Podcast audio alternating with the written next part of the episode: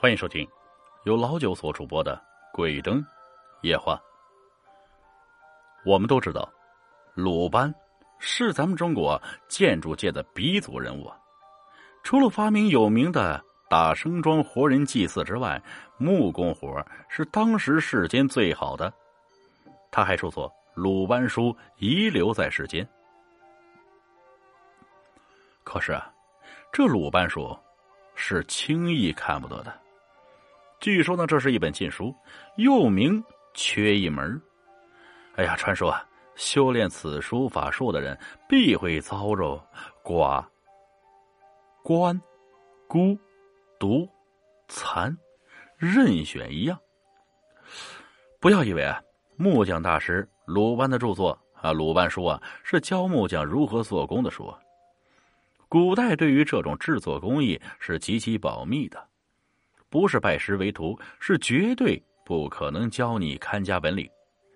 鲁班书呢，是一本上册是道术，下册是解法和医疗法术的书，而且鲁班书如今呢已经被列为禁书之书。原因也是因为曾经有过的鲁班书真实害人事件。传说啊，这一本书啊十分诡异。虽然书中讲的咒语十分灵验，但是只要看过此书的人，那就不会有好下场。据说鲁班曾立下诅咒：凡是读懂此书的人，要么丧妻，要么守寡，要么孤老残疾。所以啊，该书又叫缺一门。民间还流传着不少的鲁班书真人害人事件。哎呀，要知道。这种书，世间很少啊，要有缘人那才能得见。得到了这本书，就相当于通晓了很多未知的事。但是，同样的，代价也是大的吓人。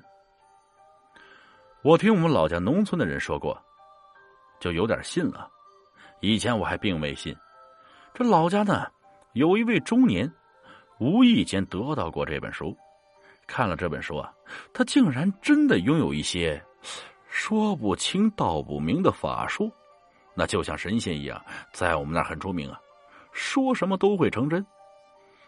这我一个远方的叔叔有一次吃鱼，被鱼刺卡住了好多天，都没弄出来，喉咙都快化脓了，家人急得不行啊。后来就找到这个人帮忙，这个人呢就舀了半碗水。然后对着在空中画了画，嘴里呢嘀嘀咕咕说了几句不知道什么的东西啊。这位远房表叔喝下这碗水，然后第二天，这位表叔就奇迹般的好了，一点也没有不好的痕迹，那简直啊就是神迹。那到底怎么样呢？还是那句话，有缘者得见。本集故事播讲完了，感谢各位听众的收听，我们下集再见。